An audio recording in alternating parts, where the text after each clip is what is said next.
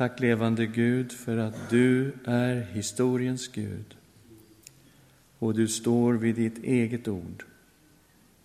Herre, vi ber att du ska tala till oss idag. Öppna våra hjärtan och våra sinnen, vi ber. Fyll oss, o Gud, med din Ande. I Jesu Kristi namn. Amen. Eh, jag tänder den här lampan här och så tänker jag på Rolf Andersson. Det var han som kom släpande med den här till kyrkan. Han sa, men jag har ju liksom något som lyser där för när organisten spelar, men vi har ju inget som lyser här när vi läser. Och så kom han en dag med den där och så sa han, kan inte du sätta in den? Och ja, där är den, som Roffe kom med. Och det var ju en begravningsgudstjänst för Rolf här i fredags. Så det är ett litet minne. Arkeologi och Bibeln. Det är ju intressant det här med Bibeln, att den är skriven i en historisk situation. Vi möter läror, ja, men vi möter ju historiska personer. Jesus Kristus har ju vandrat här på jorden. Och han har blivit död och uppstånden i Jerusalem och vi vet att det var i april år 33 som det här skedde. Det är alltså historiska händelser, historiska personer vi talar om.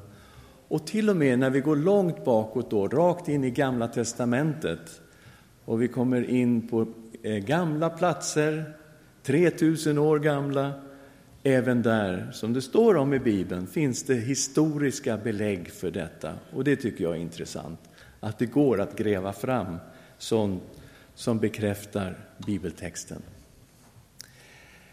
Och Maggan och jag var i Israel i april i år. Och den här gången så bodde vi i Betlehem. Och vi hyrde bil och vi körde runt mest på Västbanken och pratade med palestinier och pratade arabiska och vi hade väldigt roligt. Men vi hittade förstås väldigt intressanta saker som vi är intresserade av som är bibelläsare. När jag hade en liknande predikan tidigare så berättade jag om en stele, en sten som man hade hittat uppe i Dan i norra Israel. Och där på den stelen så nämns just Davids hus. Och ni vet att bibelkritikerna de har försökt säga att David var ingen verklig historisk person. Det här är någonting som man har hittat på. Och så hittar man då den här stelen från eh, perioden mellan 842 och 805. Eh, och där står det Davids hus, och man är inte alls så långt ifrån David som levde någon gång år 1000 före Kristus.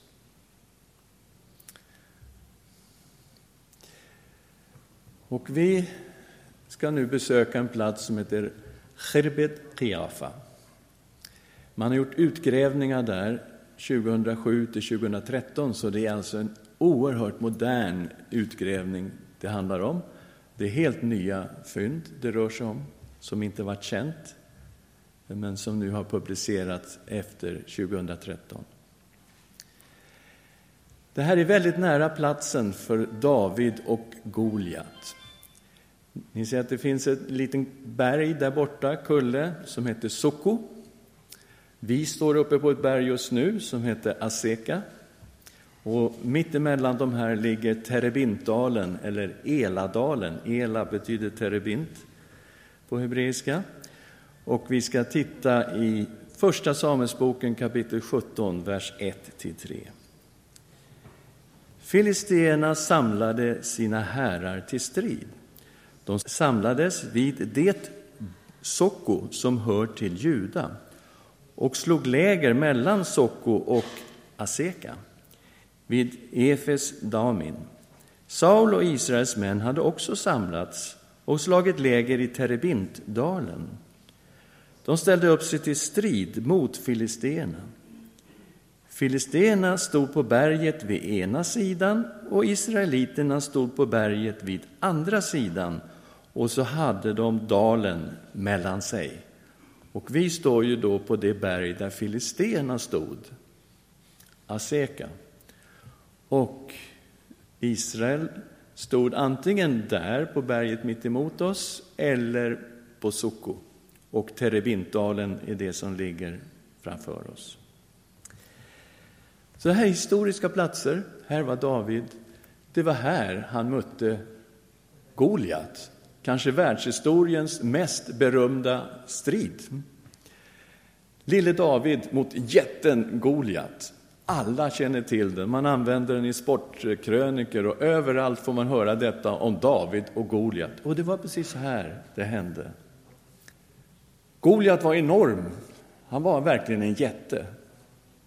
Och han var fullt utklädd som en stridsman och han utmanade någon i Israels här att våga slåss emot honom. Och det var ingen som vågade slåss mot han. Men samtidigt så hånade han Israels Gud och sa att han är ingen Gud, han har ingen chans mot våra filisteiska gudar och så vidare. Så att eh, David hörde det här och han anmälde sig att vara den som skulle gå emot Goliat i strid. Och kung Saul, som var kung på den tiden, han sa, men liksom, du är ju så ung, du är ju nästan bara en pojk, vad kan du göra mot den där? Ja, men Herren är med mig, sa David. Det här är möjligt. Jag har varit en herde. Jag har slagit ner både lejon och björn, så att jag vet vad Gud klarar av. Det är ingen fara. Och han fick chansen att gå upp emot Goliat. Jag vill också peka ut var den här Cherbet Qiyafa låg. Det låg här. Och nu ser ni att vi har Aseka, Terebintdalen, Sukko och Cherbet Qiyafa. Och nu står vi uppe på Cherbet Qiyafa Och vi tittar ut mot Aseka, där vi tog förra bilden. Där uppe på det berget var vi och tog bilden. Och vi ska läsa då Första Samuelsboken 17, 48 eh, till 52. När nu Filisten gick framåt och närmade sig David sprang David snabbt fram mot Herren för att möta Filisten. David stack sin hand i väskan tog fram en sten ur den och slungade den och träffade filisten i pannan. Stenen trängde in i pannan så att han föll omkull med ansiktet mot jorden. Så övervann David filisten med slunga och sten och dödade honom utan något svärd i sin hand. Och David sprang fram och ställde sig över filisten, grep tag i hans svärd drog ut ur skidan, dödade honom och högg av honom huvudet. När filisterna såg att deras kämpe var död flydde de. Men Israel och judamän bröt upp och hävde upp ett härskri och förföljde filisterna ända till dess man närmade sig Gai och ända till Ekrons portar. Filisterna föll och låg slagna på vägen till Sarajim och sedan ända till Gat och Ekron. Okej. Okay. Så, Khirbet Tiafa är identifierat som Sarajim. Sarajim betyder två portar. Och det som är speciellt med den här staden är att den hade två ingångar. Det var mycket ovanligt på den tiden att hitta en befäst stad med två ingångar. Och det beror ju på att man vill försvara sig mot fienden, så vill man bara ha en ingång att försvara, för det är den svagaste punkten. Muren håller ju alltid stånd, men det är genom porten man kan komma in. Och därför byggde man städerna med bara en port, men den här Sarajim betyder två portar och den här staden har två portar. Det måste ligga oerhört nära det här området där eh, Terebintdalen ligger, där Aseka och Soko ligger. Och det står att de var slagna på på vägen till Sarajim och sedan ända till Gat och Ekron. Så man börjar vid Sarajim och ända bort till Filistenas område där Gat och Ekron låg. Här är den andra porten som Maggan står vid. Hur har man gått tillväga för att identifiera att det här verkligen är Sarajim och att det är den stad som fanns på Davids tid? Till att börja med kan man se att Sarajim är väldigt nära Sukko och Aseka. Den är omnämnd i Josua bok tillsammans med Sukko och Aseka. Vi förstår att den ligger i precis samma område. Sarajim är också omnämnd tillsammans med kung David i Första krönikeboken. Så det är en stad som fanns på Davids tid. Här är en, eh, en brunn där man samlar upp regnvatten, och det var faktiskt vatten i den nu. Och den här staden har man lyckats datera till 1000 före Kristus och det är ju jätteviktigt att den fanns 1000 före Kristus, för då levde David. Okej, okay, så det är ju intressant. Hur har man lyckats datera den? Ja, framförallt lerskärvor har man ju hittat i mängder när man har grävt ut här. Och med lerskärvor kan man alltså datera. Man ser på vilken sort av krukor man hade och så vet man ungefär när man använde de här. Så det har man använt. Man har också hittat tio olivgropar som användes för att framställa olivolja. Man har lyckats skrapa upp en del av innehållet i de här groparna och skickat till England för en kol 14-datering. Och alla rapporterna visar på 1000 före Kristus. Så att det är en väldigt säker datering på att det här var en stad 1000 före Kristus när kung David levde. Man har också hittat en jättegammal skrift på en skärva. Eh, det är faktiskt den äldsta hebreiska skrift som hittats i hela världen, har hittats just på den här platsen, Khirbet Qiafa. Och det finns några ord i den här som visar att det här har med Israel att göra. Här står det om änkan, främlingen och barnet. Och ni som är vana bibelläsare vet att det gång på gång betonas i Bibeln, i Gamla testamentet, att det är de här tre individerna som man ska visa extra barmhärtighet emot. Alltså änkan och främlingen som är i landet och den faderlöse. Alltså de är de tre som man ska visa extra barmhärtighet emot i gammaltestamentlig tid. Men vad som är viktigt här, det står på den här lilla skärvan att man har tillsatt en kung. Och då träffar man ju spik på David. Så då blir det riktigt intressant. Här har vi alltså en hänvisning till en kung. Vi har rätt tid och vi har att det finns en kung i landet. Okej, okay, vi ligger nära David. Men kan man bevisa att det här är en judisk stad? Den ligger ju nära gränsen till det som var filisteernas område. Eh, tänk om det var en filisteisk stad och inte en judisk stad på den tiden. Hur kan man visa att det var en judisk stad? Ja, inga grisben. Man har alltså förstås när man grävt har man samlat alla benknotor man har hittat och gått igenom dem och kunnat bestämma att det fanns ett antal av så kallade rena djur, djur enligt gammaltestamentlig eh, tid som judar fick äta. Men man har inte hittat ett enda grisben. Och det är ju jättetydligt på att det här rör sig om en judisk stad och inte en filisteisk stad. Man har också hittat de här stenarna som kallas för ståstenar. Och på den tiden, när man tillbad Gud, så reste man en sten. Man bad inte till stenen, men den symboliserade tillbedjan av Gud. Och det här är en gammal sed som finns i det här landet, i Israel. Vi kan gå ända tillbaka till Första Mosebok kapitel 28. Och det handlar om Jakob som är på flykt undan sin bror Esau. Han kommer till en plats som numera heter Betel. Där lägger han sig och sova. Och medan han sover så har han en dröm. Och han ser en öppen himmel. Han ser Herren själv uppe i himlen. Han ser en stege rest mellan jorden och himlen och änglar som klättrar upp och ner på den här stegen. Och så hör han hur Herren talar. Och det Herren säger till Jakob, det är samma löften som han en gång hade gett till Abraham och till Isak. Abraham var ju Jakobs farfar och Isak var hans pappa. Och nu får Jakob exakt samma löften.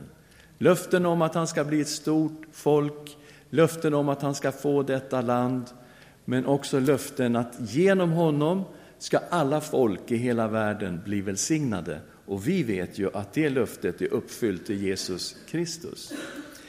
Men i alla fall, när han vaknar så gör han någonting. Vi kommer till Första Mosebok 28, vers 16 till 19. När Jakob vaknade upp ur sömnen sa han, Herren är verkligen på denna plats, och jag visste det inte. Han greps av fruktan och sa, hur helig är inte denna plats? Det måste vara Guds boning. Ja, här är himlens port. Tidigt på morgonen steg Jakob upp och han tog stenen som han hade vilat sig mot och reste den till en stod och göt olja över den och han kallade platsen Betel. Tidigare hade denna stad hetat Lus. Okej, okay, så det här är en ståsten som symboliserar tillbedjan. Det som är intressant är att kananéerna, de som bodde i landet före Israel, de hade också ståstenar. Filisterna hade också ståstenar, så det var inte någonting unikt att det fanns ståstenar i samband med gudstillbedjan. Men det som skilde alla ståstenar i Israel från de andra folkens ståstenar, det var att deras stenar, de hade gudabilder på sig allihopa. Men de i Israel, de hade inga bilder, ingenting på sig. Det var bara stenarna som var resta. Och man har hittat sådana här ståstenar i Khirbet Chiafa och det finns ingenting på dem. Det är bara den naturliga stenen. Och det här är ett bevis för att det här måste ha varit en judisk stad och kan inte ha varit en filisteisk stad. Okej, okay, då har vi identifierat så långt. Eh, så, jag vill bara säga att vi har, man tittar på den här arkeologin så kommer man alltså närmare och närmare bevisen för kung David som en verklig person. Eh, och därför är det här intressant för en bibelläsare att titta på detta. Vi ska titta på en plats till, Samaria, eh, som vi läser om i Nya testamentet och vi läser om det i Gamla testamentet. Eh, det ligger förstås uppe på ett berg som alla de här städerna gjorde. Och det var ju för att de skulle vara lätta att försvara i krigstider. Den hette också Sebaste, den här staden, och det är i nytestamentlig tid den fick namnet Sebaste. Därför att Herodes, han som levde när Jesus föddes, den kung Herodes, byggde upp den här staden igen och kallade den för Sebaste och bodde där också en tid. Vi tittar rakt ut över en dal. Om ni ser där nere så ser ni en litet snöre. Det är en väg förstås. Det är en väldigt gammal handelsväg. Det här är den gamla handelsvägen uppifrån norr hela vägen ner till Egypten. Och man är rätt säker på att de som de sålde ju Josef som slav och han fördes på handelsvägarna ner till Egypten. Det är just den här handelsvägen som går från norr till söder. Och där är det förstås en väg idag, det är det naturliga stället att dra en väg genom dalen. Det här är västra ingången till Samaria. Man kollar där uppe, det finns ju naturligtvis inga byggnader kvar, det är bara ruiner allting. Det här är från den romerska tiden. Det är en romersk teater, som ni ser. Men även de delarna som är från gammaltestamentlig tid finns ingenting kvar. Staden grundades 875 före Kristus. Det var huvudstad i det norra riket, i Israel som det hette, det norra riket. Och gick under när assyrierna kom in i landet och besegrade Israel 722 före Kristus. Gick Samaria under. Men byggdes alltså upp igen av kung Herodes. Här är en gammal paradgata. Man kan se hur det har stått eh, marmorpelare här och varit en väldigt vacker gata en gång. Men det är bara stenar kvar. Och man ser sådana här stenar, stora stenar från den gamla staden som bara ligger rakt ut i naturen. Staden låg uppe på höjden och nere i dalen tittar man på slänterna ner ligger det sådana här stora stenblock. Och det är det jag vill att vi ska titta på, stenblocken. ja. Profeten Mika står det så här i kapitel 1, vers 6 och 7. Därför ska jag göra Samaria till en stenhög på marken, till en plats för vinodling. Jag ska vräka hennes stenar ner i dalen och blotta hennes grundvalar.